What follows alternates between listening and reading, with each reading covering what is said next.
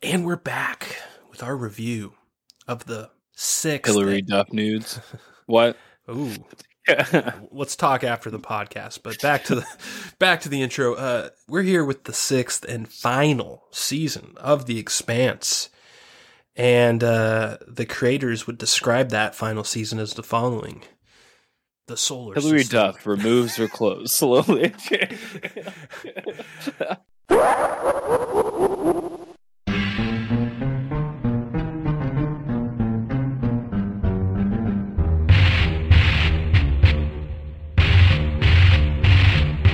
Put on your big Hollywood sunglasses and light the torch because it's cellar time.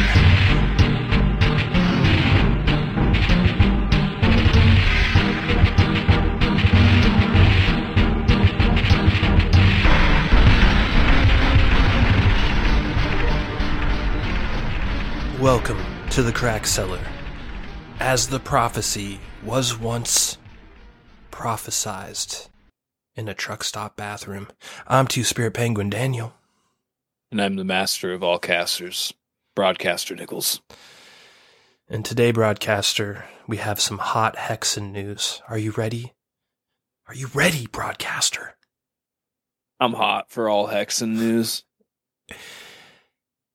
So, uh, our boy, Phil Spector, is that his name? Spectre. I bet you he wishes his name was that. It sounds like a fucking mercenary name. I was gonna say, it sounds like a, like a James Bond villain or something. Uh, Spencer. Yeah, he uh he I mean not him, but uh you know, his uh company, Microsoft has purchased Activision Blizzard from Vivendi, whatever that French oligarch company is. They sold it they sold Blizzard off like a fucking damaged goods, man, like like a streetwalker pastor. Probably because they were running it into the ground. I've never uh, seen such a huge corporation like lose grace in such a short period of time. Yeah, I mean, Call of Duty went from like the biggest moneymaker ever to like one of the most criticized games that exist today. Like the criticism against Call of Duty, Diablo, Call of Duty, yeah, all like zero fucking hero to zeros. yeah. The last like well uh, reviewed game that Blizzard released was Overwatch in like 2012 or whenever the fuck Overwatch came out. It's been a while. But the real interesting thing about this whole deal, broadcaster, is you know our our, our boy Phil Spector, as I like to think of him now, uh, went on the media rounds and started doing interviews, and he did an interview with Washington Post of all people, and they were just you know having a casual conversation and just like sort of unprovoked, he just comes out and he's like. Yeah, I'll we're gonna make a billion dollar IP. He's just like, yeah, I mean, I don't give a fuck about Call of Duty. I'm I'm more about like, you know, Spyro the Dragon and Hexen, and I'm like, what? What just happened? yeah, that's what's up. Well, the guy has kids, dude. He knows what's up. He's just like, fuck this Call of Duty pussy shit. These guys are ready for some Hexen, bro. Where's that is it Skylander? Think I don't- about, dude, and uh, I honestly both those games resonate with me. Seeing like a modern day take on Spyro the Dragon, not some like lazy half-assed like double A take on it, but like a real like true to form, like hyped as you were for the original release back in the PlayStation days. You know, like see something like that. That'd be dope. Just saying. It's been a long time since I've heard the words Hexen uttered in public. This was no fluke. this man Oh, knows Hexen. Like th- he did. This wasn't like, hey, secretary, go you know find some like games that they used to make a couple years ago, so I can say we're gonna bring all these. Big no, dude, Hexen is such a deep, deep, deep cut that I mean, it's not that deep of a cut. I mean, it's. I mean, if you're Hexen an game old came out in, like, PC 93. game, yeah, but I mean, like I was born in '90, and That's Hexen's point, a yeah. huge part of, of of like my childhood. So I mean, like people. I think if you're even remotely a PC gamer at all from the '90s, you know about Hexen because it was one of the few really good games that any computer could handle almost when you were a kid in the 90s on a PC because PCs were like I mean you know, like if you didn't have a couple thousand bucks, you didn't like really have much going on in the early 90s Mm. or even in the late 90s. I mean, Gateway started come HP and Gateway came around and you could I mean, what was that Gateway you had in Pinedale? That was like Uh, that was a Pentium 2 266 with MMX technology broadcaster Nichols. Yeah. And how much did that cost? God, it was like I think that computer was like twenty four hundred dollars. Yeah, exactly exactly. So it's like expensive. Yeah, I mean, even like, I mean, that's more expensive than buying a pre-built with a 3080 in it today. Mhm. I mean, that's ludicrous. Yeah, it, it's it, there is kind of a horseshoe effect going on with computers because they started really expensive, then they got cheap over time, and now they're becoming expensive again. It's interesting. yeah, for expensive for two different reasons. So yeah, yeah. Well, uh, man, I I just got to say, like, I'm so psyched about this deal now only because of that one interview where he just throws Hexen out there. Because how how many times have me and you talked about?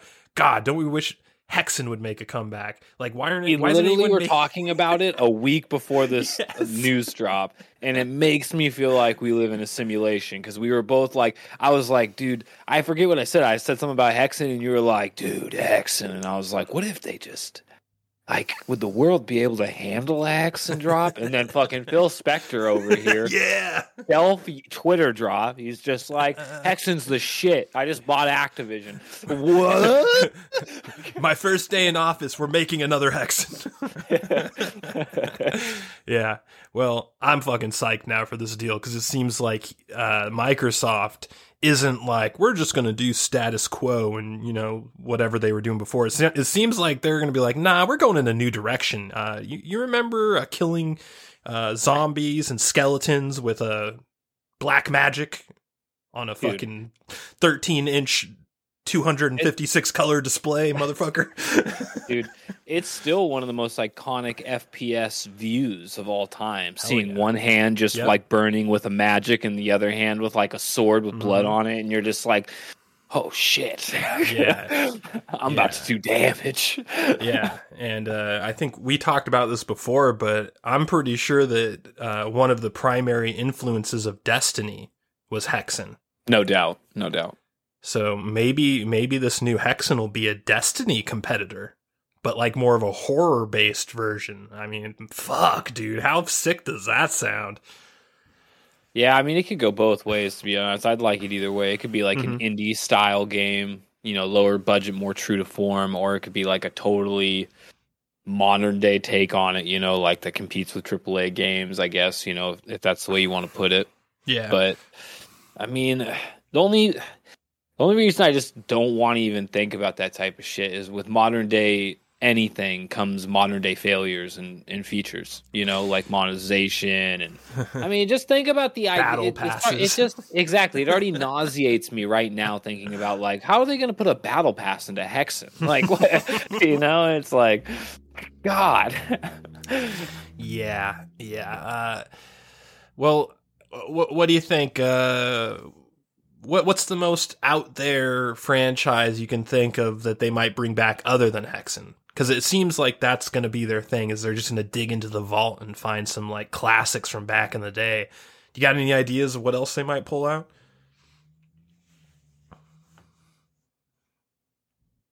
Brave Fencer Musashi. um, to the, uh, I don't think they really have like a really deep. I think the deepest they'll go back probably is StarCraft and Warcraft RTSs. I'm sure they'll probably. well, it's interesting those you say that up, because but- uh, when the reveal first happened, that when they showed like all of the franchises on their little banner when they announced the purchase, obviously they didn't have a room. They didn't have room for everything, but they conspicuously chose StarCraft as one of the emblems on that limited banner to show.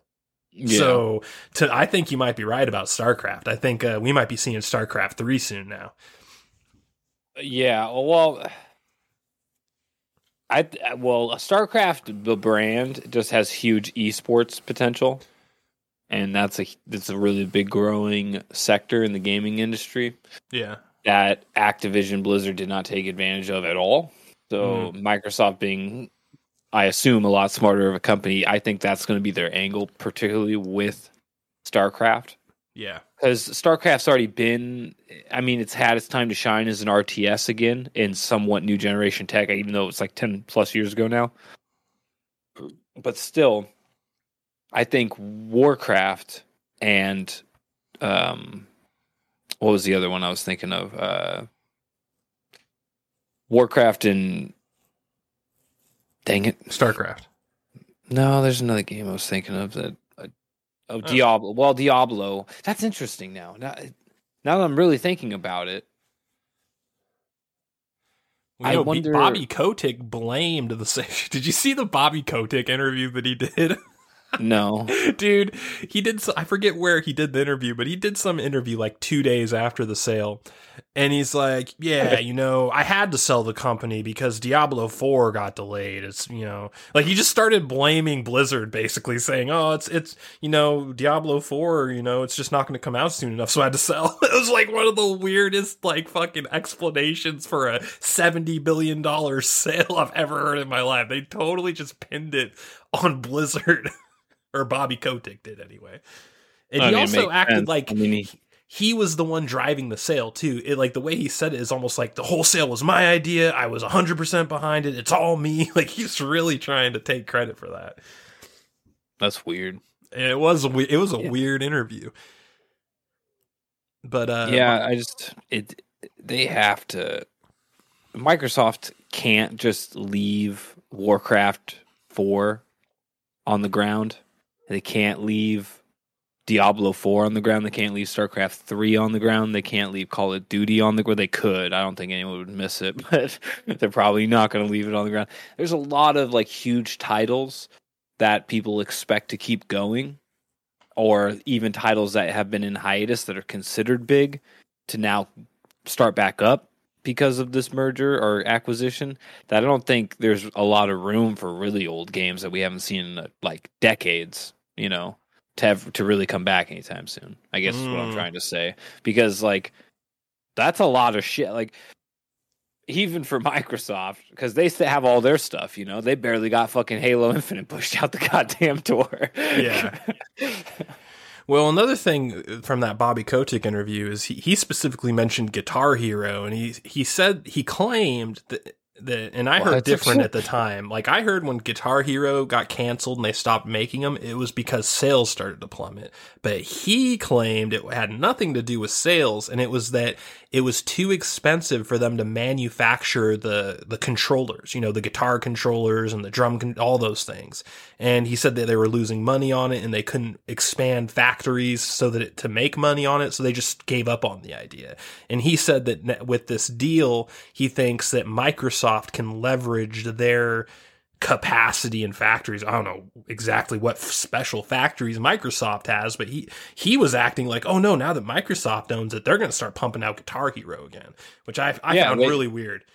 Well, it's easy for Microsoft. They're they they they make consoles, and well, they're in the console and controller business. True, so true, they true. they have the industry ties to actually make so. that happen.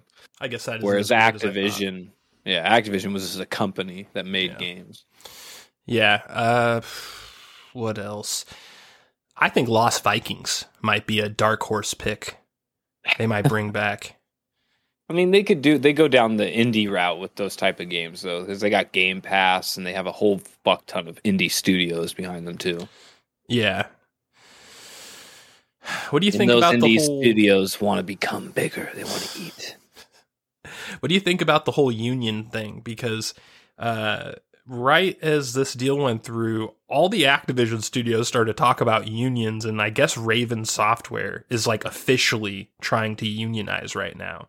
Right after them. the sale happened, do you think that they they see some weakness with the whole deal, and that like they know that if they do it now, they'll allow it because they don't want bad PR while the sale's going on? because a lot of people think there's going to be antitrust scrutiny from the federal, uh, the FEC or whatever. That the oh, there will be. There is no doubt about it. That's why I and when I talked about that uh, photoshopped Arthas or uh, uh, Spartan armor, I said Omnicorp because like anytime there's that many names coming together, antitrust is definitely going to get flagged. yeah.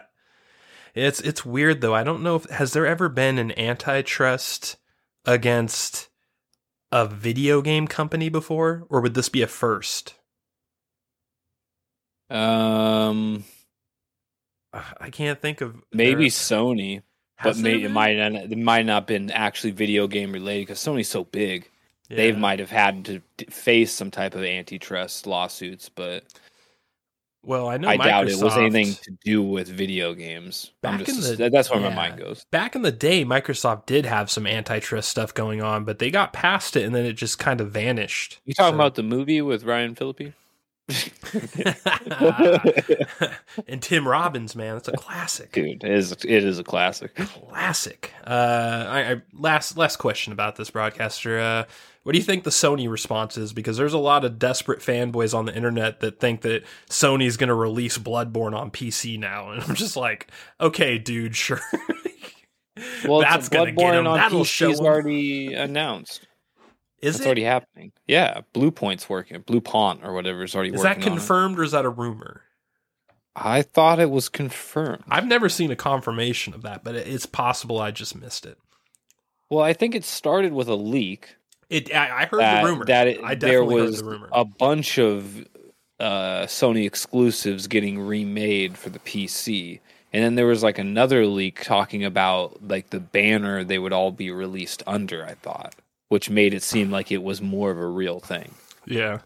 like it was like some type of service that they were going to introduce into the PC market or something. Hmm. I don't know. Like, yeah, because Xbox has done that. Like, you can basically get the entire Xbox environment, quote unquote, on PC now, and just play with all Xbox players on like every game. It's it's interesting. I mean, Well, yeah, the con- the Xbox runs on an altered Windows platform, right? That's what it is. yeah, basically, yeah. Hmm. So, what do you think Sony's actual response is going to be to this? Do you think they're going to pull some like dramatic move, or do you think they're just going to watch it unfold and see what happens? Uh, I mean, I don't think Sony really gives a fuck. I mean, Sony's huge. Sony's like it's not just a video game company. I mean, they have like their hands are in many markets. They're also in like they got way closer ties to hardware manufacturing than Microsoft ever will. Uh, and it, it- I mean, when it comes strictly down to video games, they might be sweating a little bit. They're like, "Oh God, our video game reputation, our repertoire is fucking getting becoming diminished because of this acquisition or something like that." But as far as money goes, I still don't think Microsoft really competes with Sony, do they? Sony Entertainment, Uh, the the Sony at large, no. Yeah, the whole umbrella. The, PlayStation department of Sony, maybe. Maybe. And see, like that's that's like that's. I mean, still not that good, right? When you're talking about like one sector of Sony might Yeah. be getting a little pressure from Microsoft. Yeah. So I mean, I look at it like that, but in strictly video game world, yeah, I mean, it is kind of quite the one up.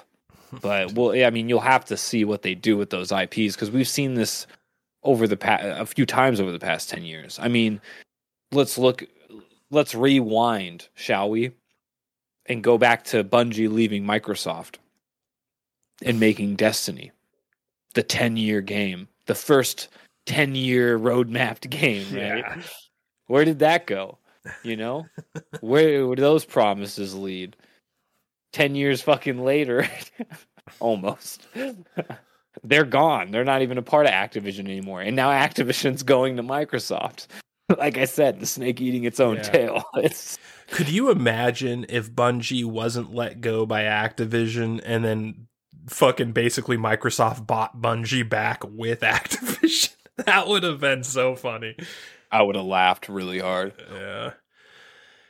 All right. Speaking of laughing hard, broadcaster, there's a brand new show coming out on Peacock. You know, the hottest streaming network in the business, the Peacock channel. Uh, Peacock. Peacock, and uh, That show's called Joe versus Carole Broadcaster Nichols. Are you ready to preview a generational talent like what's her name? The the chick who ruined Ghostbusters? She's a generational talent, right? Yes. Do you think she might bring a comedic aspect to Carole Baskins? no.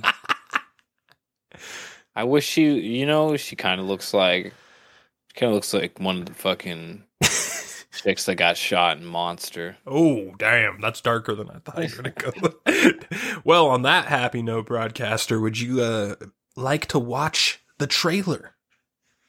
No. Too bad.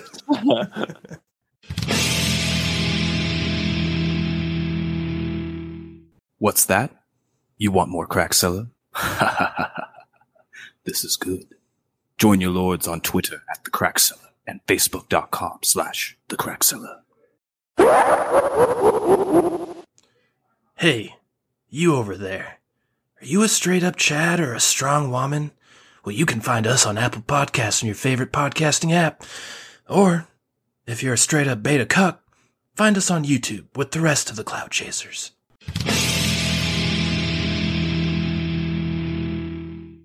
This is who we've been after. Whoever you are, we're coming for you. Already better than the Ghostbusters 2016. I don't like this bitch's eyes, dude. Carole Baskin. I thought it was hilarious. It was fucking hilarious, wasn't it? Who the fuck's that guy? Miles got to be laser focused. I know if we can just sit down and talk, we can come to an understanding. Who? Wait a minute.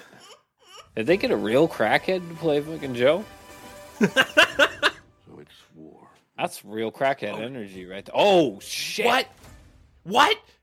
What? MacLachlan. MacLachlan. You didn't tell me MacLachlan. was in here.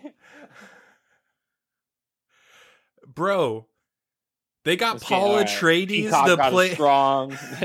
Peacock got a strong MacLachlan in here. They got fucking Paul Atreides to play the tiger food guy.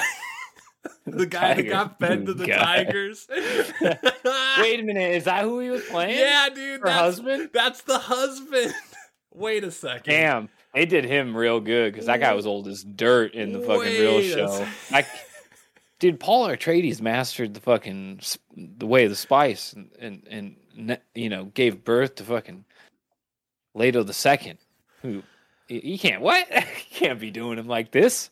You can't get fed to tigers. Wait a second. Okay, so I uh, so this is like they're to wait a second. So they're making a comedic television show that takes place during the period in which she allegedly murdered her husband and fed him to tigers and then they cast an ongoing investigation, isn't it? Yes, that is Isn't an on- life wild?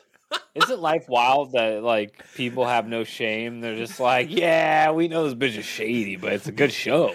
Make a good show. I you know, I thought this TV show was going to be taking place during the same period in which uh the Tiger King documentary kind of played out, aka post tiger food after the husband was dead. but if they're actually doing a comedic show about that before period, that is a bold choice, Cotton. That's where the that's where the content's at, bro. It's about content. You know what I'm saying?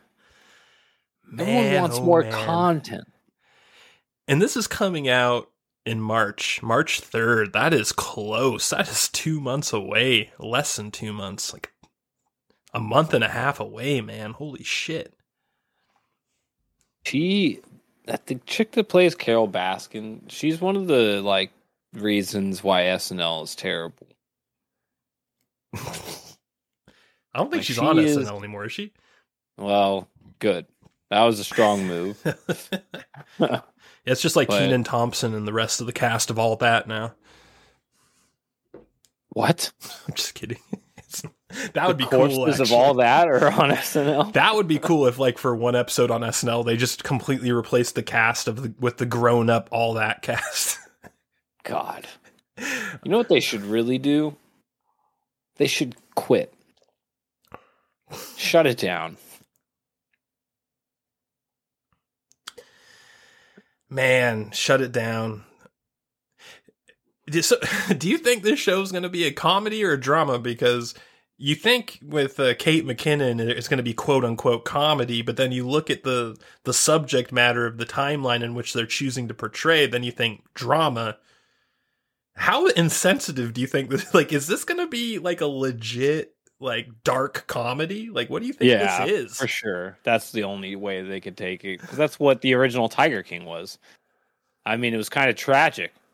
It's fucking trailer, tra- white trailer trash people living in what was it, Florida? Where was this at? No, originally? it wasn't Florida. It was, it was like Well, where, it, like, wherever it was, Tennessee I mean, like something like that. I thought it was like- wherever it was, like these people are like not civilized people. He's crackhead. He was a homo. He was a homo crackhead who was trying to fuck like multiple of his employees. His employees themselves were clearly drug addicts and amputee. Some of them were amputees. like the only good dude was missing both of his legs. I think Yeah. right? Like he was like the only even keeled guy, his best friend, his old best friend, and he was missing both of his fucking legs. like these these people, they're not like high functioning. I think that guy just say. died too. The paraplegic dude. I think. Ah, I think he salute, like just salute to you. Yeah. Rest in power. Yeah, a lot of people have been dying recently, man. They probably got the booster, dude. I'll tell you right now, not to go off too much sub Oh off subject, but when we were Story playing time. Halo last night and we were talking to, with our our our two uh, playmates, I should say. One of them Don't say it like that, please. talked about one of them was talking about how he didn't feel good still long after the booster shot. A He week. fucked him up. He Dude, said it was fucking him up, and I'm just thinking, I'm staying silent. 'cause, You know, I don't want to make him feel bad. You know, I'm not going to put that type of energy on him. But at the same time, I'm thinking in my head, I'm just like, I mean, just listen to what you're saying, dude. the thing that It r- sounds made- like you took poison, yeah, and you just don't want to admit it. and I don't know if he was exaggerating or not, but he said that he had a fever for five days. if Yeah, you have a fever for five days, I think you're supposed to go to the hospital, right? Isn't it like Yeah, past sure. two? Yeah, something like that. Like, yeah, I raised an eyebrow at that myself. Uh, yeah, but you know, it's so so sensitive talking about this shit with people because you just know, like, if you bring anything up with them that isn't like total mainstream accepted viewpoint, that they could just snap. And there's so many people lately that have been Yeah, telling won't want me to play Halo with us anymore. Can't have that. like the only two people that play Halo, so we got to protect the covenant. yeah, this is a protected class, people. Okay, their names will not be disclosed. yeah, but uh, man, I've had a lot of people come to me and talk to me about getting a booster shot lately, and all of them had adverse reactions. Like not like I'm dying or anything, but all of them got fevers for multiple days. All of them were basically borderline. I need to go to the hospital, and I'm just sitting here like. This Probably is to protect against Omicron, a cold, basically. Like we're not even talking about Alpha anymore or Delta. We're talking about Omicron, and it's like everyone agrees, even the mainstream media agrees. It's like a cold. So what the fuck are we doing? We're we're dying. We are dying, broadcaster, slowly or fast, depending on your vaccination status. that being said, broadcaster, how many episodes of Joe versus Carole do you think we're gonna get the star-studded season? I'm not watching this crap.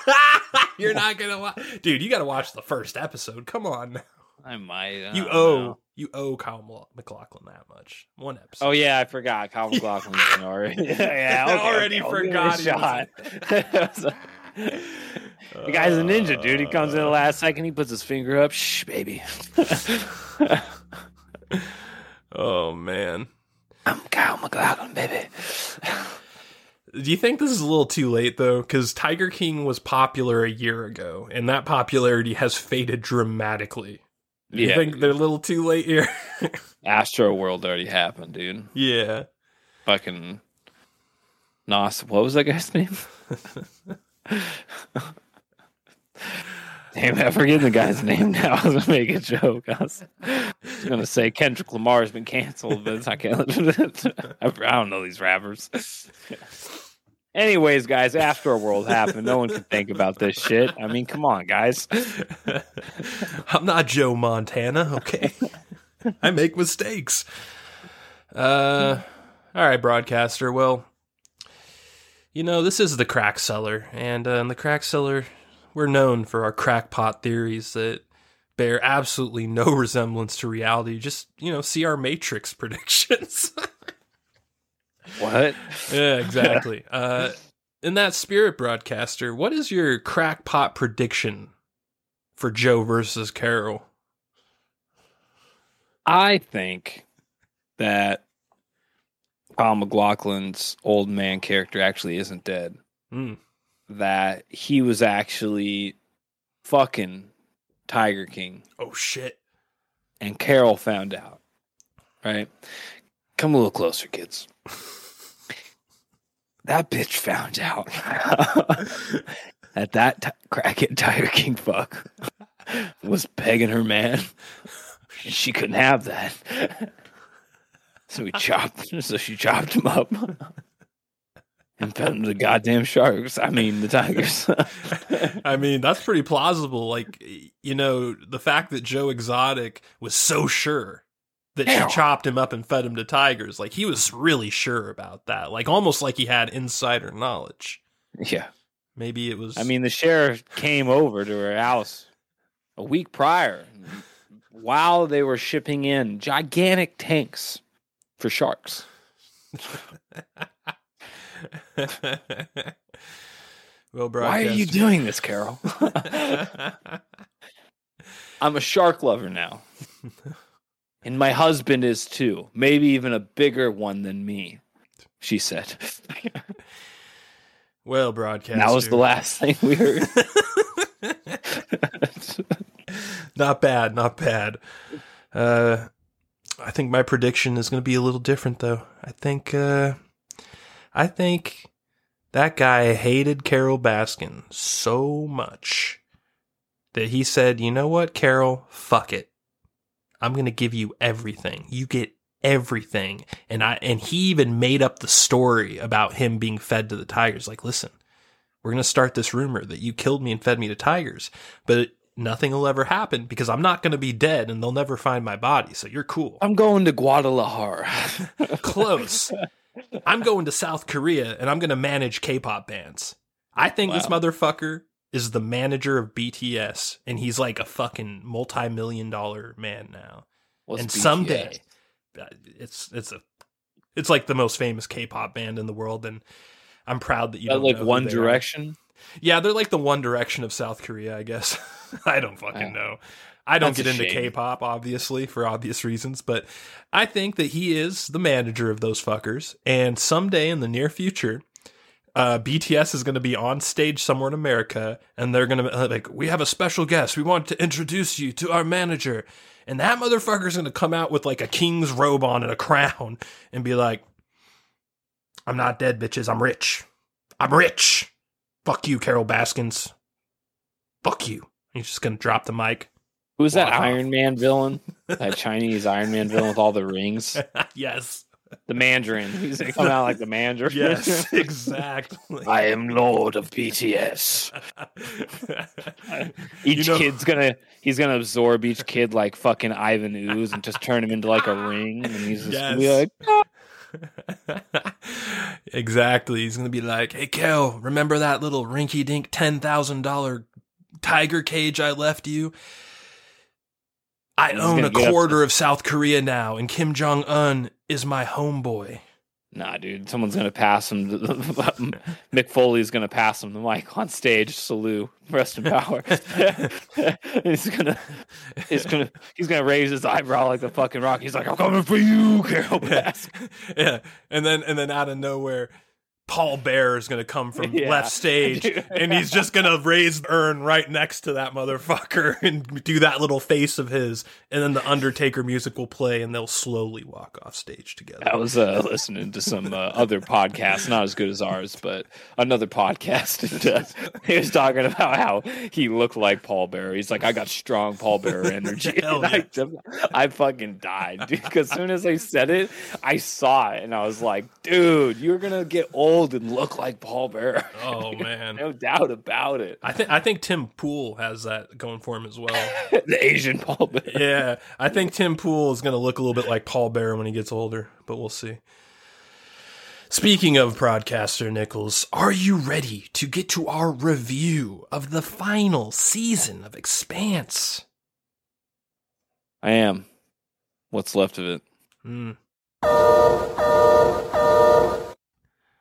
And we're back with our review of the sixth and final season of The Expanse. And the creators would describe that final season as the following The solar system is at war as Marco Inaros and his free navy continue to launch devastating asteroid attacks on Earth and Mars.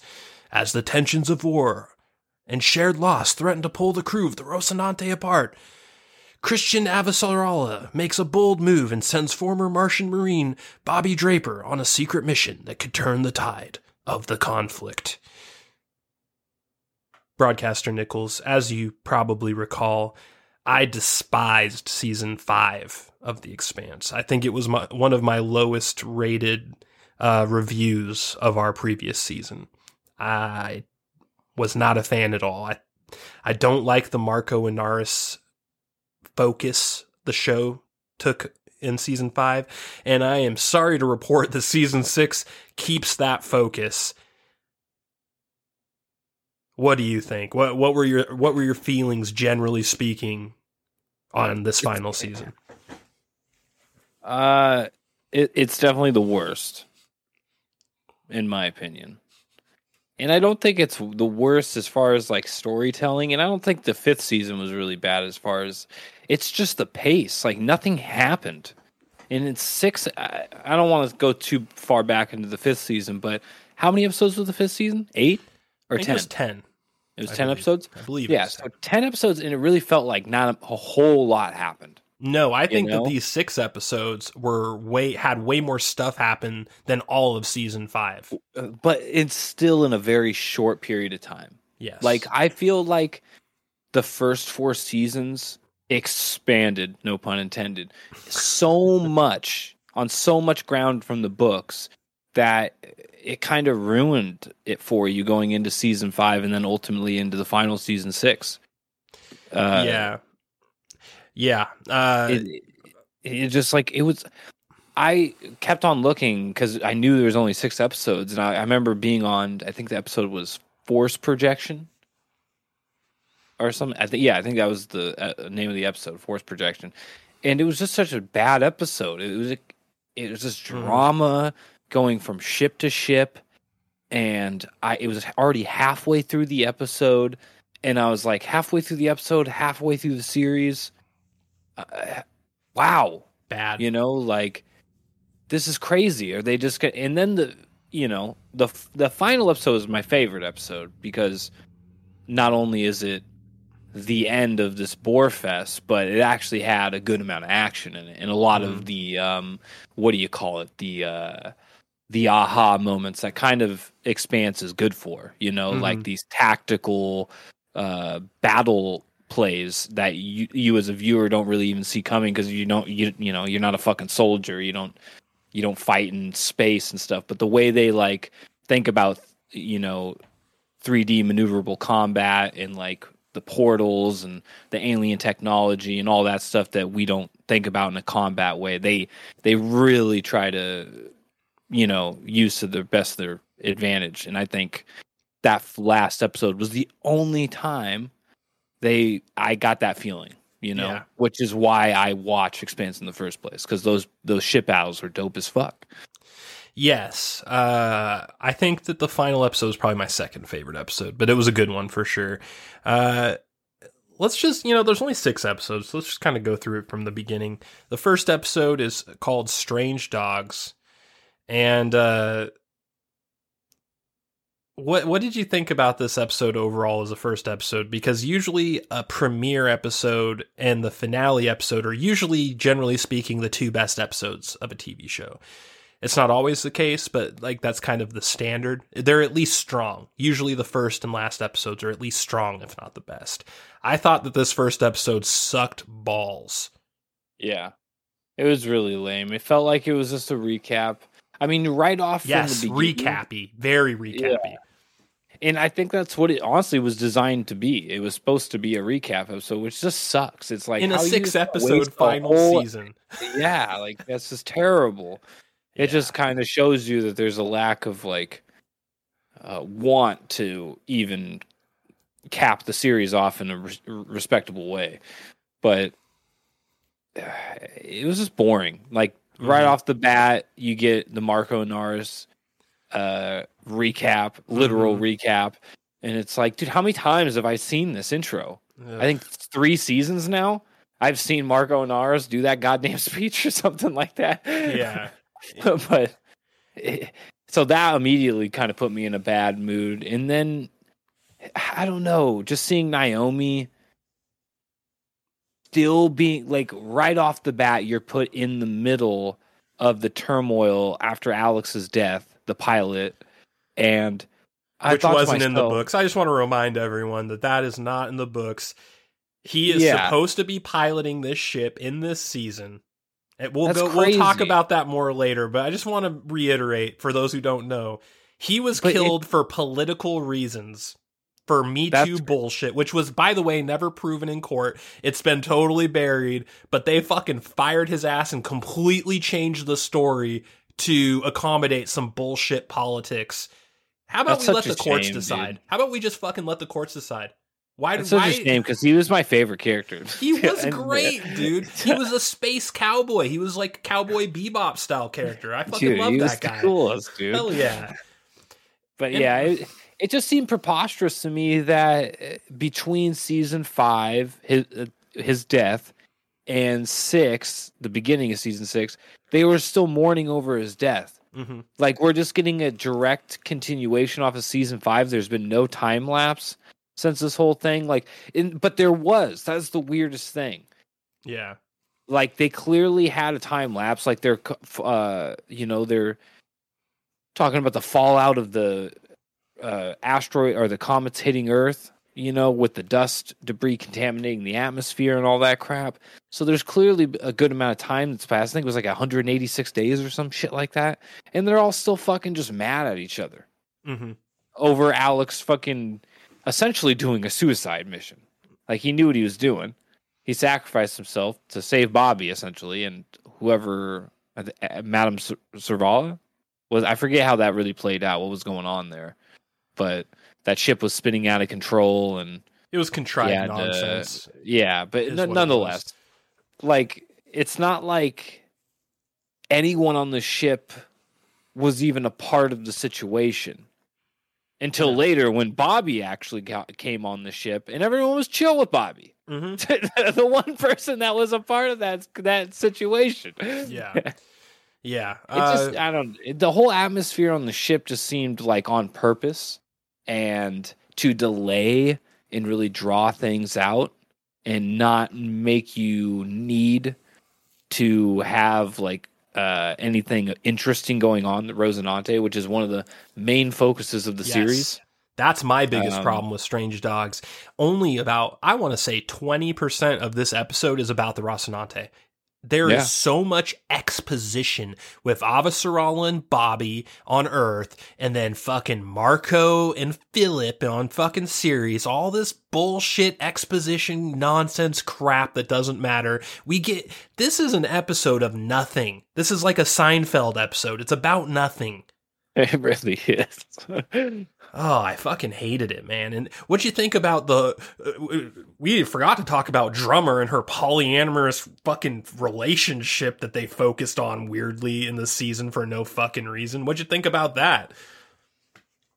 Getting all fucking uh, melodramatic early on, like we're we're not like you, Drummer. We're not warriors. We're gonna go and hide. And it's like, what the fuck is this? Yeah, I mean, it's just like everything else. It's just kind of like weird fallout that I that doesn't make sense coming from season five. You know, you'd think like all these guys would like have resolution mm-hmm. after like a lot of their friends dying and like you because season I mean I mean it wasn't that long ago. So the whole point of season five for a lot of these characters were you know, like becoming stronger and like not wanting the boot around their neck and like seeing that just because they want they don't want to be under earth rule was is no reason to join like a psychopath like Marco. And then you know they lose a bunch of people. Like what's his name dies? I forget the old man um uh drummer's mentor essentially. Skinner? Was that his name? Skimmer I forget his name. Oh god. the guy that she got her ship from Yeah, I forget his name too, and I fucking love that guy, I can't remember. his marco name now. executes him i forget Yeah. his yeah i forget the guy's name but he's an old uh, like uh, belter pirate Mhm. Eh, but it's just like there all these characters on her crew had resolution you know and then coming to this episode it's just like or this season it's like uh no not really they're all falling apart Yeah, yeah. Uh, Strange Dogs, I think, is one of the worst season openers ever. And when I first heard the final season was going to be six episodes, I said, "Good. It's going to be high and tight. They're going to cut the filler bullshit. They're going to cut the nonsense, and they're just going to, you know, fucking boots to the ground. This bitch. Totally wrong. There, was- this season was like forty percent filler, and uh, it, Strange Dogs is probably one of the worst offenders. uh yeah i i think it's the worst episode in the season. For me it it probably is too. It's kind of i think the third episode is really bad too but yeah strange dogs is definitely in the running for worst episode of the season. Now episode two azure dragon on the flip side is one of my favorites of the season Yep. what do you This think is- yeah it's top two episodes definitely the Yeah. last episode and azure dragon are best Yep. episodes yep those are my two favorites as well As what? They have the most action. in 'em. What kids? Wow. and also um hmm the Rocinante is actually in the majority of the episode. Go figure. yeah. I'd say like Well, also- 75% of the episode was Rocinante and all the characters you actually like and not I mean there was a little Philip bullshit bullshit and a little drummer bullshit Yeah. but it was mostly Rocinante. And it's unavoidable. Yeah, it's unavoidable in this whole season. But Yeah. as far as the pacing of Azure Dragon, it was the best. Yes. Like it, the way it stepped from each scene was good. It, the, the premise of the series was good. A derelict, uh, like I don't know what you call it, like a science esque vessel that had a bunch of like sensor arrays that they would want is just floating out there. I forget what they call it, and like whatever the like gravitational belt that's just they they call it the darkness or something. There's like void or I forget what they call it, but Mhm. it's something like that. It's just floating out there. Turns out, you know, to be this critical ship to Marco Inaros's plan to control uh, uh, the comets going to Earth. You know, so it's it was the ship sending all the comments, right? yeah, no, yeah, it was, but it's just it's still it's it, the way they they go there thinking one thing, and then they find out it's a lot bigger of a deal. There's a chase. They they get you know it. All of it was nice. Yeah. Everything else, I mean, almost every other episode was just political bore. Mhm. It seriously like almost every episode. yeah, Azure Dragon had the least exposition, I think, of the entire season. It was very boots to the ground. What I thought the whole season was going to be like is what Azure Dra- Dragon was like. Uh, I also liked the fact that they sort of just threw in um, the discovery of like the alien ghosts in the wormhole in this episode is sort of like a throwaway part that ends up being like the key to the entire season. oh, you talking about the Planet Two B side Well, storyline type of thing? Yeah, like they discover Yeah. who uh, Naomi actually makes the discovery. She fi- she finds out that uh, the ghosts there are ghosts in these portal wormholes, uh, the gates Oh, that yeah. eat the ships and take them into a different dimension. It's very like Event Horizon style. I love Yeah. that. I love how they kind of just sprinkled it in as like this sort of like, eh, we're just gonna throw this in. Maybe it means something, maybe it doesn't, and then it ends up meaning a lot towards the end. I like the way they threw it in without a whole lot of fanfare. Like they didn't have to like make it all pomp and circumstance. They're just like, we're just gonna like write this really tight episode and just throw this little breadcrumb in for you to kind of whet your appetite for what's gonna come in the future. This episode really shows you what the show could have been if they didn't go Yeah. down this weird road. Yeah, a lot of the episodes time just didn't make sense to me. Like the this uh, what the originally what I thought you were talking about was that side storyline down on the planet in the the Ring Two Planet B or whatever the fuck they Mhm. called it. Uh, that didn't even make sense to me. Not at Any first. of that, you know, like they wasted so much fucking time with that. It is unbelievable. And they were just showing the ship up in the atmosphere every single fucking episode. I don't know. That shit pissed me off to no end. Yeah, But when her brother came back alive, that was pretty awesome. yeah. Well, I, I don't want to I don't want to say anything because there are four books past this. I know there are going to be people that listen to this review that haven't read the books yet that are either going to wait for hopefully a new network to pick the show back up or they might read the books. So I won't say anything specific, but I will say that that side story you're talking about is very important for the future that we will probably never see in the TV show.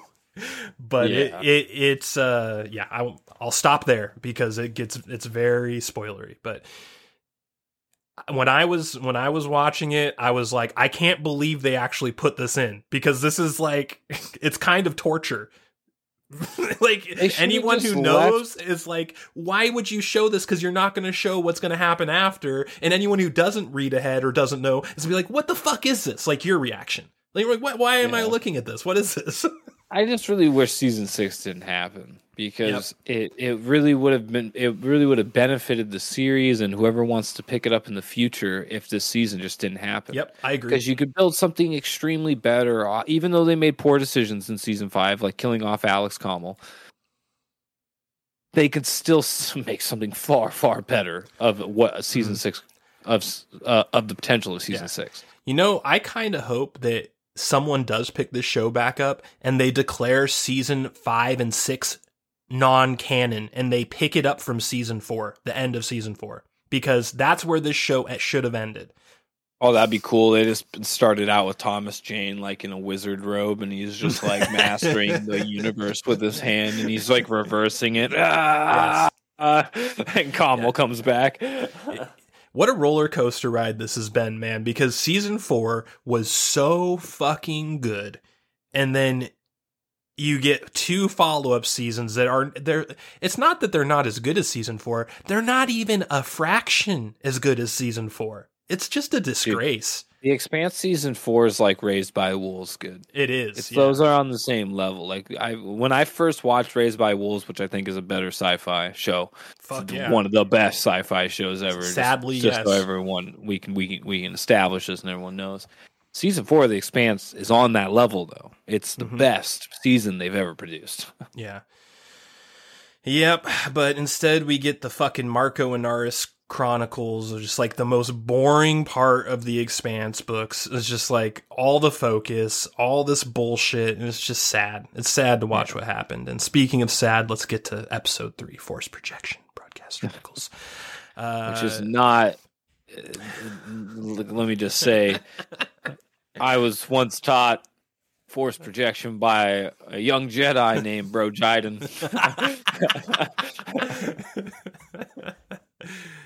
he uh, he liked to rub my legs. he also smelled my hair on occasion.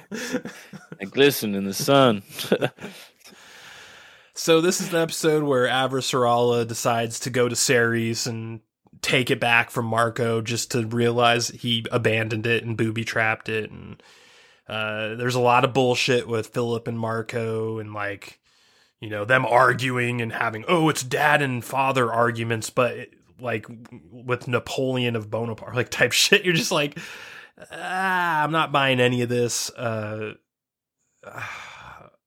I don't know force project. All right, now, correct me if I'm wrong. Force projection at the end is where the Rocinante fights Marco's ship and Holden duds the torpedo. Or was that the next episode? yeah, no, that this is, the it. end of Force. Okay, good. Yeah. This was the dumbest fucking shit. Well, yeah, yeah. It, right at the end, I think of three is what you're talking about Yeah, because they end run into three. battle. Yep, yep. okay, first of all, Holden should not be piloting this ship. No. He's not supposed to be piloting it. This is all contrived nonsense. And for Holden to be like, oh, I can end the most uh, devastating war in Earth history, take down one of the most evil people, murderers since Mao, Zong, Mao, what's that guy's name?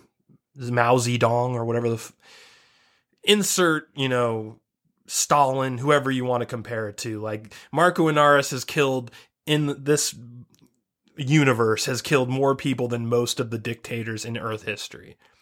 And he's like, nah, I, my girlfriend will be mad at me. are, are we really supposed to believe that? Shocker, kids. At the end of the season, they do just that. they take both of them Oh, out. And God. they cry just like they would have cried in episode three. They needed to make three more episodes for some fucking reason. I don't know. Just the whole episode season didn't make sense. But yeah, it was a dumb season. And even Amos, I feel like Amos in the next episode, like when they're repairing the ship on the outside. The Amos even, I like, know him- would have thrown him off. He'd be like, "You're Yeah, done," and just thrown him into space. He's like, "Hey, Cap, what the fuck?" and he's just like, "You don't even know what you're fucking doing anymore." And like, Holden just sits there. Uh, it just didn't. ma- It just kind of showed you how uh, creatively bankrupt the plot Mhm. was.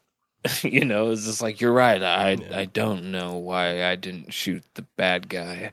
I thought there was going to be like some crazy bombshell dropped Yeah. in that conversation. You know, like Holden Yep. was like knew some information that no one else knew, but no, it was just like I don't want to upset Naomi. You know, It was the cuckening. type. You know, uh. And y- you know what? The way Holden got all her like, evil ass son. yeah, yeah. The the way that Holden also like got up in his face when he asked him about it was so unbelievable. It's like, dude, Amos would break you in half with his pinky, Yeah. and you're like, you're like this little chihuahua barking at a fucking Rottweiler. His It's girlfriend's fuck fucking. X twenty three, dude. They're a power couple in this universe, dude. You got nothing on them. Oh my god! Oh, I know, dude. And I just, you know what? While we're on the subject, Clarissa Mao is a Mm. good bright spot of this shit season. She was really good. I I liked her in season five. In fact, if you recall, when I gave my only positive part of season five, it was the Amos Clarissa Mao story on Earth. That was the only part of season five I liked. Literally. Yeah, for sure. That was a really good part. And Clarissa Mao is she's she's great in this season. The actress that plays her is really good. All of her dialogue is good. She was one of the better parts of this season again. So, props to her. Who is uh what was that chick's name from Wayne's World? Cassandra. Oh yeah, the also the chick from True Lies. Ah, yeah. She was prolific in the '90s. Yeah, I don't Yeah. remember either. The chick that plays Clarissa Mao reminds me. Yeah, she could be her daughter. Yeah, It could good, be. Good yeah. call. Good call. Uh, she is kind of reminiscent of her.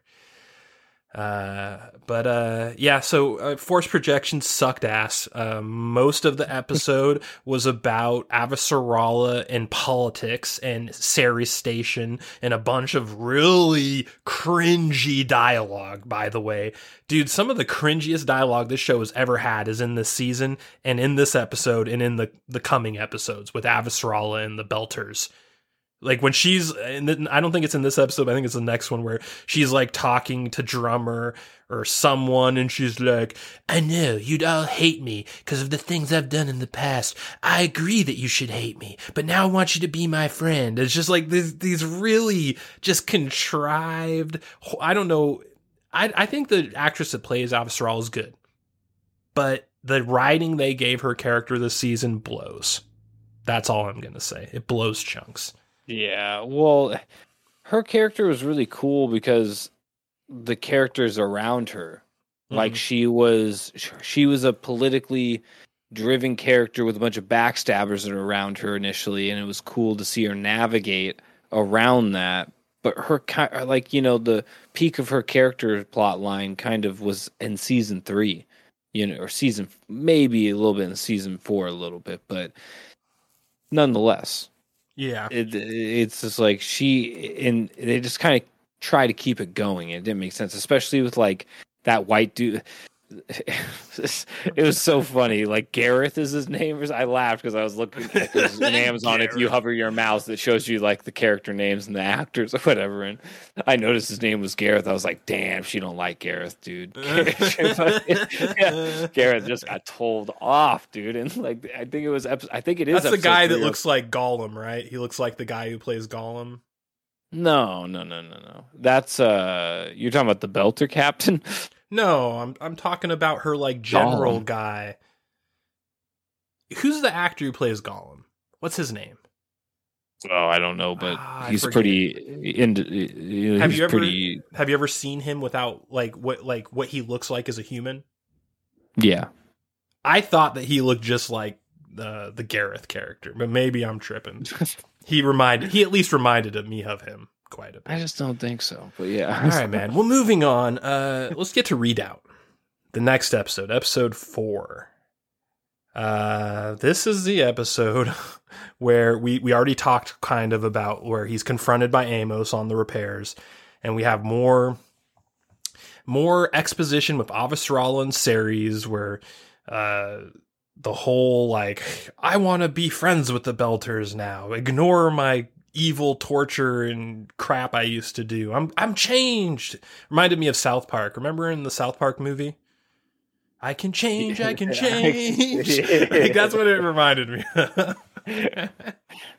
and then we had eh, the coolest part about this episode was Drummer's uh, little uh, invasion of Marcos's supply depot, and the only reason I liked it is because they did something cool. They made uh, one of basically one of the guys that went on it was Drummer's like polyamorous boyfriend and like her polyamorous couple, and he gets he gets his arm crushed, and they have to like they have to cut it off right there.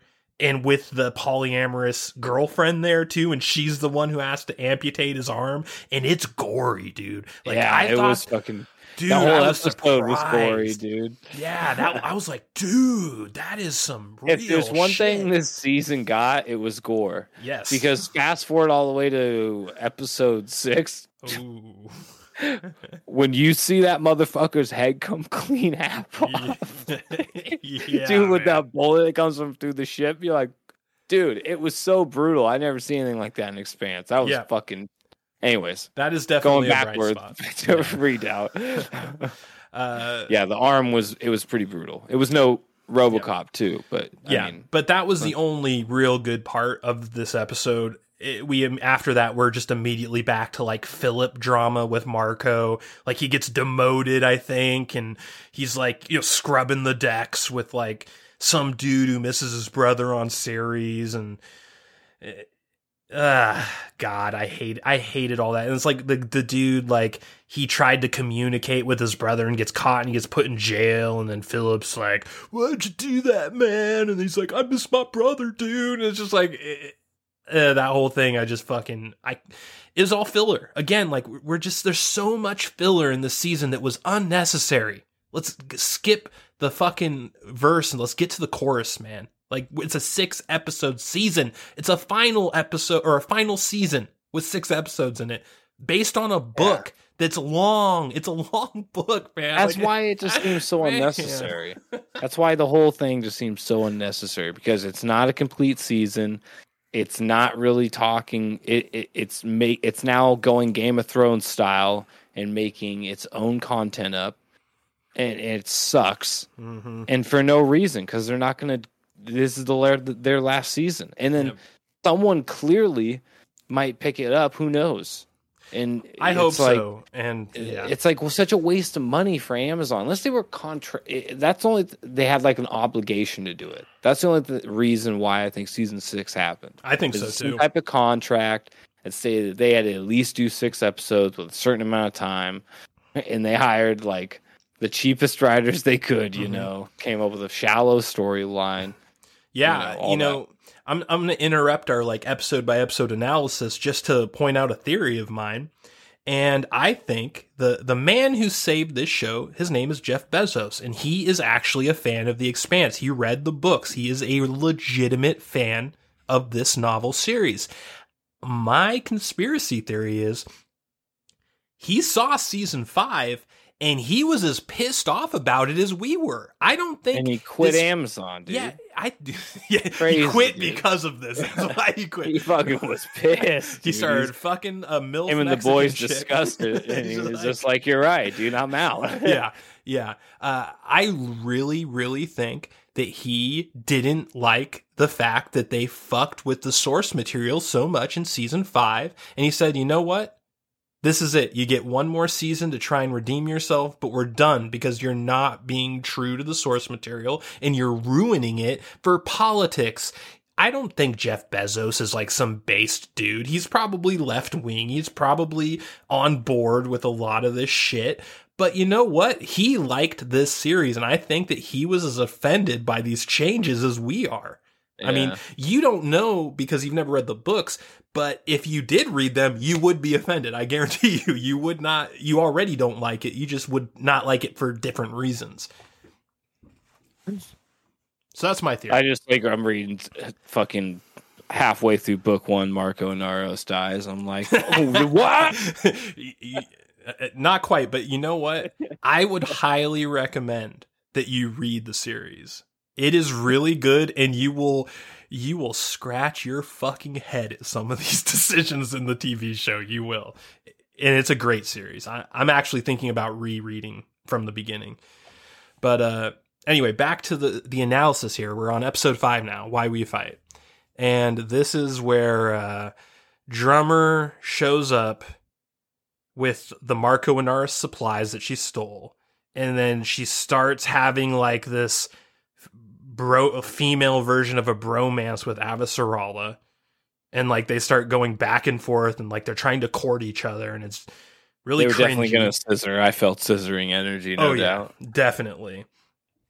And uh Holden takes his beta energy to Avasarala and starts threatening her. like, dude, Holden has some really unearned confidence in this season.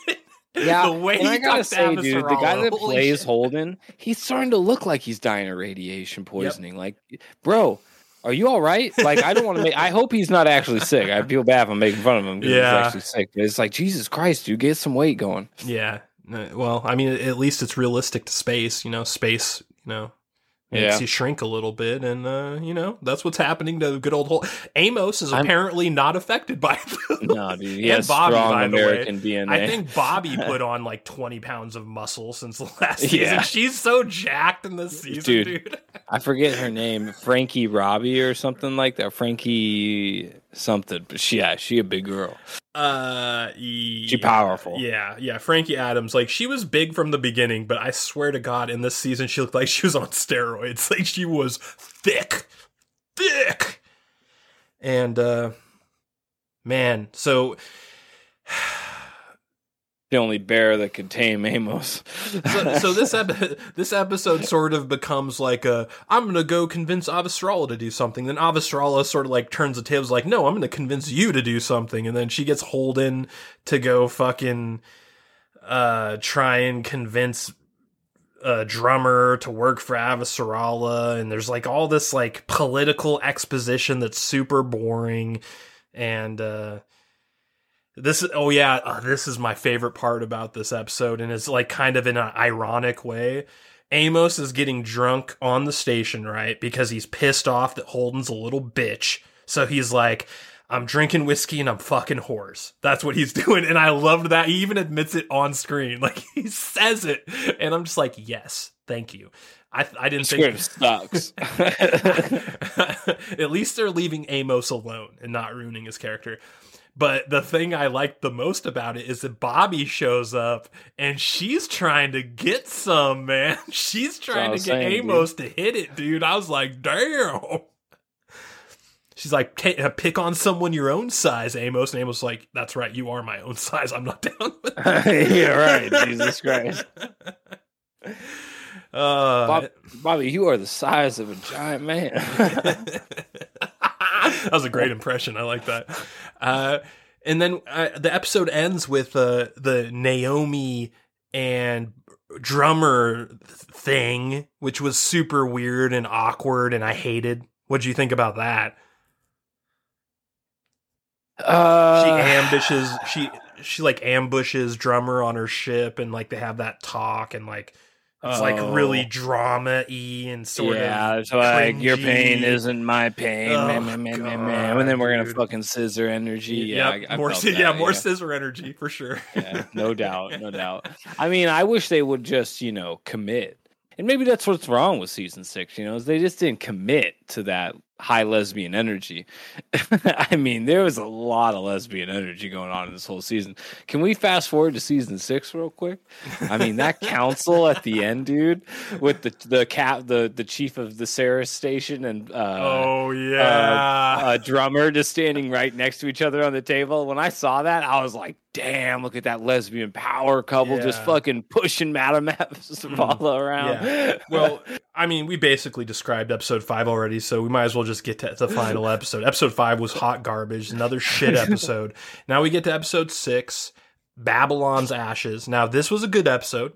This was either the best or the second best, depending uh, on your mood, I guess. I each, I mean, Azure Dragon and Babylon's Ashes both have their own strengths and their own weaknesses, but I think they're both good episodes. And I think if the rest of the season was like these two, it would have been a good season. Even though episode six had its cringe parts, and what you were just talking about is one of them. How much did your eyes roll when Drummer had that argument with the the general of the Earth, like whoever that chick was who works for Avasarala, and like they had like that super cringy argument at the round table, and then like Avasarala is like, enough of this. This is why Belters and Earthers hate each other. We need to stop. And then they like give each other dirty looks, and then they go back to their stations and start, you know, falling in line again.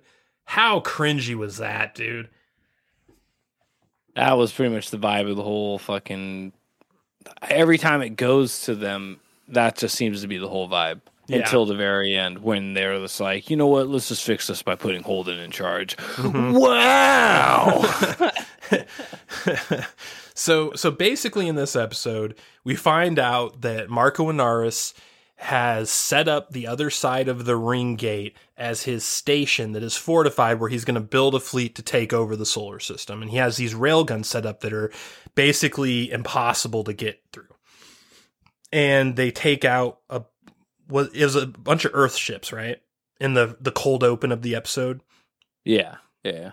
it wasn't mars ships was it i can't remember Well, it was mars ships was or a- earth it was- ships They were the MCRN ships. Okay, it was. Mars ships. Okay. Yeah. So they take out a bunch of Mars ships and then they, you know, they find out, oh shit, Marco Inaros is beelining it for this gate where he is about to just sit tight and build an army while, you know, with perfect defenses and we can't let him get through this gate.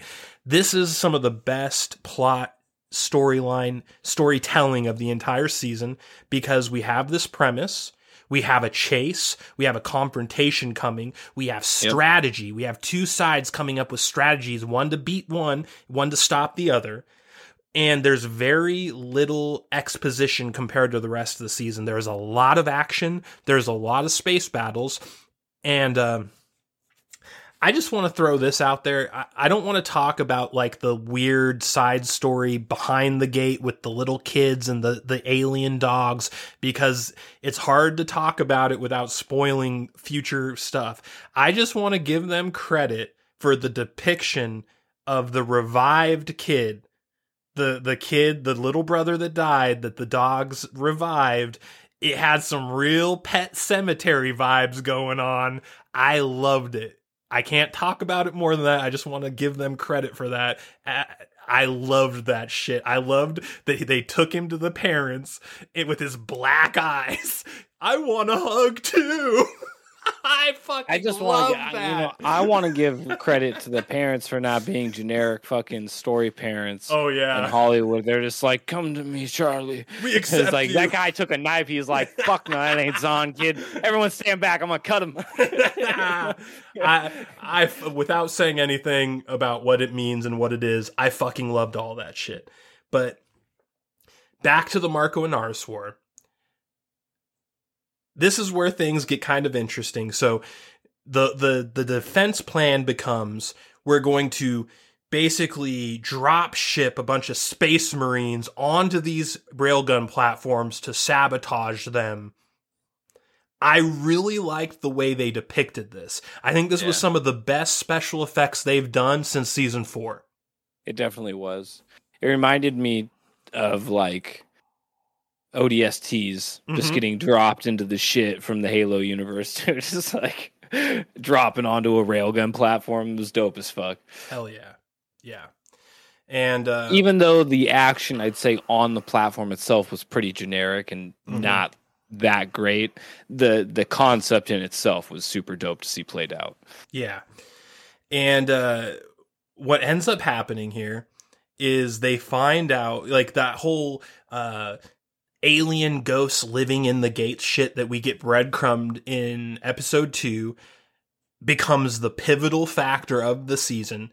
They find out that they can trigger these aliens to to bring we aren't in this show, in this season, we're not clear on what's happening when these quote unquote alien ghosts come and take a ship into a different dimension through the gate. We don't know what's happening, but they find out they can trigger it. And they use that to take down Marco Inaros' ship.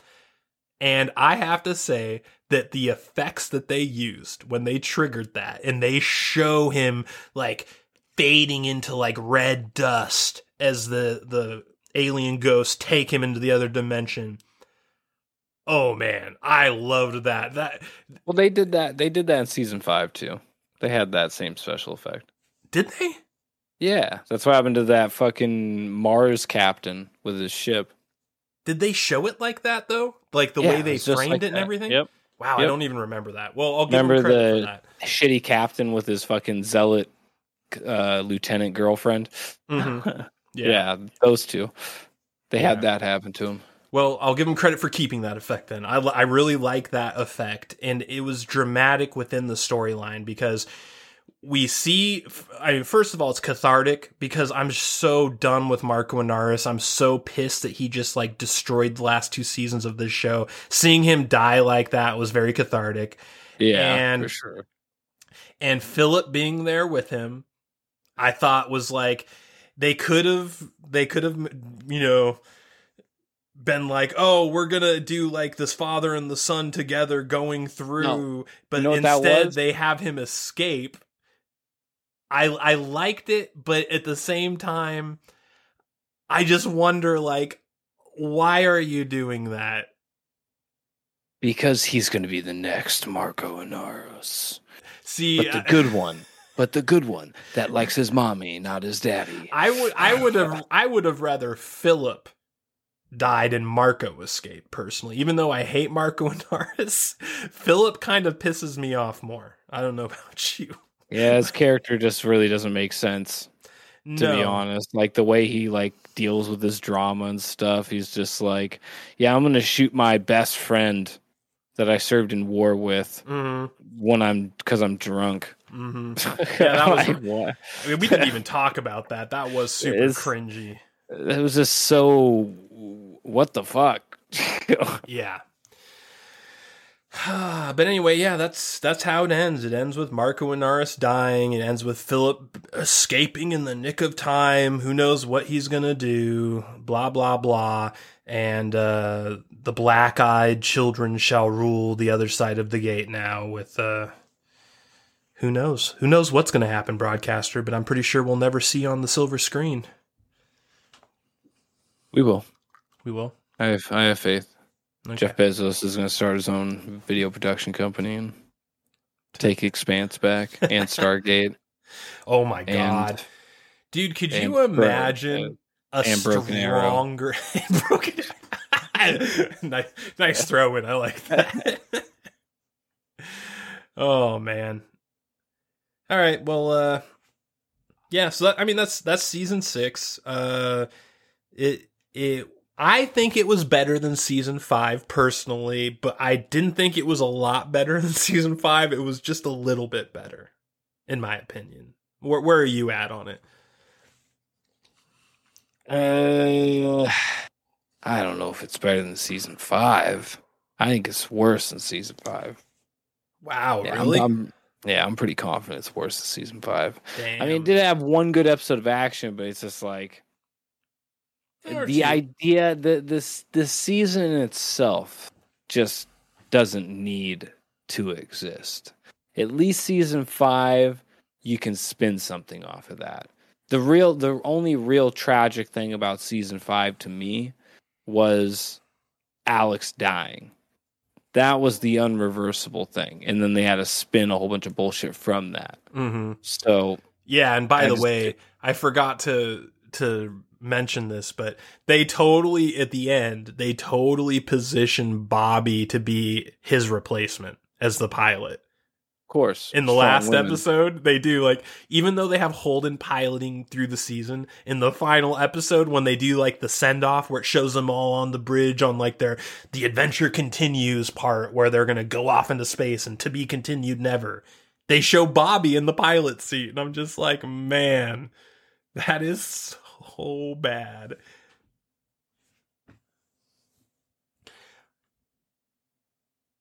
Also, we didn't talk about the uh, the ye old bait and switch at the end with uh, Holden becoming the camp counselor and then like doing a fucking backstab on Avasarala. What'd you think about that? Oh yeah, it reminded me of a Simpsons episode uh, with uh, um, Homer's grand or Homer's dad, the grandpa from Simpsons.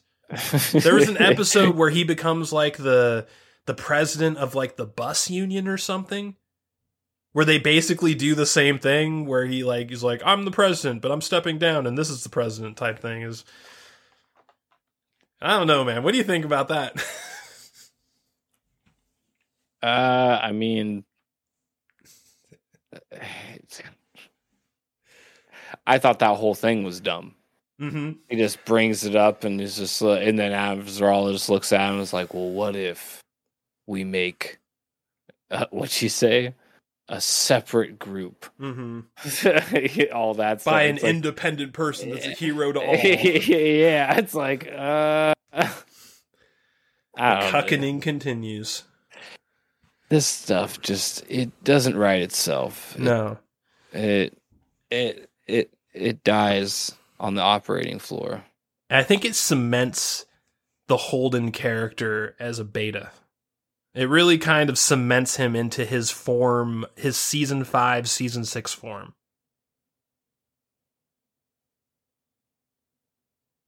He's a little backstabbing bitch who betrays his friends, thinks he's better than everyone else, and almost doomed the solar system because he didn't want to anger his girlfriend. Yeah, well, it's like I said, it's like they're all their characters have n- none of the resolve they had from previous seasons. It's like they all just kind of suck now that Alex is dead. Mm-hmm. Seems super weird. it is broadcaster and uh as you know here on the Crack Cellar podcast we have a official patented ghostbusters rating system Oh, we were going with Anthony Fauci's system. maybe in season four broadcaster on that on that system broadcaster what do you rate season six of the expanse You go first.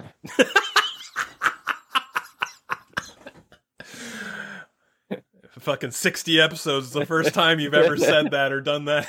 I find that hilarious. All right i'll give it a vigo i'll go first. Fuck it. It's a vigo it's a it's it's poor as fuck. It's a weak vigo i honestly if it weren't for episode two it'd be getting a slimer from me. But i think episode two was good enough where it just kind of barely got it into vigo territory for me personally what say you I'm gonna give it a Slimer yep because this thing is not even Slimer. It's the nasty slime trail that Slimer leaves. it's the, it's the turd that slimer Yeah. left you know, it it's like naming your kid like Gunther or something like that. It's it's not a good look. oh shit It's bad stuff. season six was unnecessary, like I said many times. All the characters, like I said a couple times, lost all their resolve. They just didn't make sense compared to their previous iterations from other seasons. They clearly ha- only had six episodes because they didn't actually want to touch on any of the stuff that was, well, I don't know, made the series interesting, like the uh the proto molecule ju- making it just a side B storyline because they knew it was too complicated and it was going to require too much budget, and they weren't going to make another season, so they just teased it. I guess they waste they still wasted money on it for some reason. Just bad decisions overall, all around. Mm-hmm. I Avasarala, like you brought up, just doesn't seem to even make sense at this point. She was like battling. She's become a caricature of herself. Yeah, exactly. It's it was like good. a parody of the character in itself now. Mhm. Her walking around with the like outfits and the hairdos every scene, it was just like, God, like how much money is this chick paid? it all just it, it was just it was it seemed like a wacky shell of a season to me like it it's a sh- in hindsight if the series ever gets picked back up it's really going to look like a scar i think on the whole ip the IP. This is definitely not a billion dollar IP. no cliffy And- b is in the cave he's hiding in the shadows And he's with- consulting the great crack rock as we speak and with that, we'll close out. Do you notice the special effects budget went down again in the season, by the way? yeah It's like Jeff Bezos is like, that you know proto molecule ship gets blurrier and blurrier It does, man. Uh, it, it's so weird. You look at it, it's just like I think Bezos was like, "Nah, your last season sucked. We're cutting your budget by fifty percent."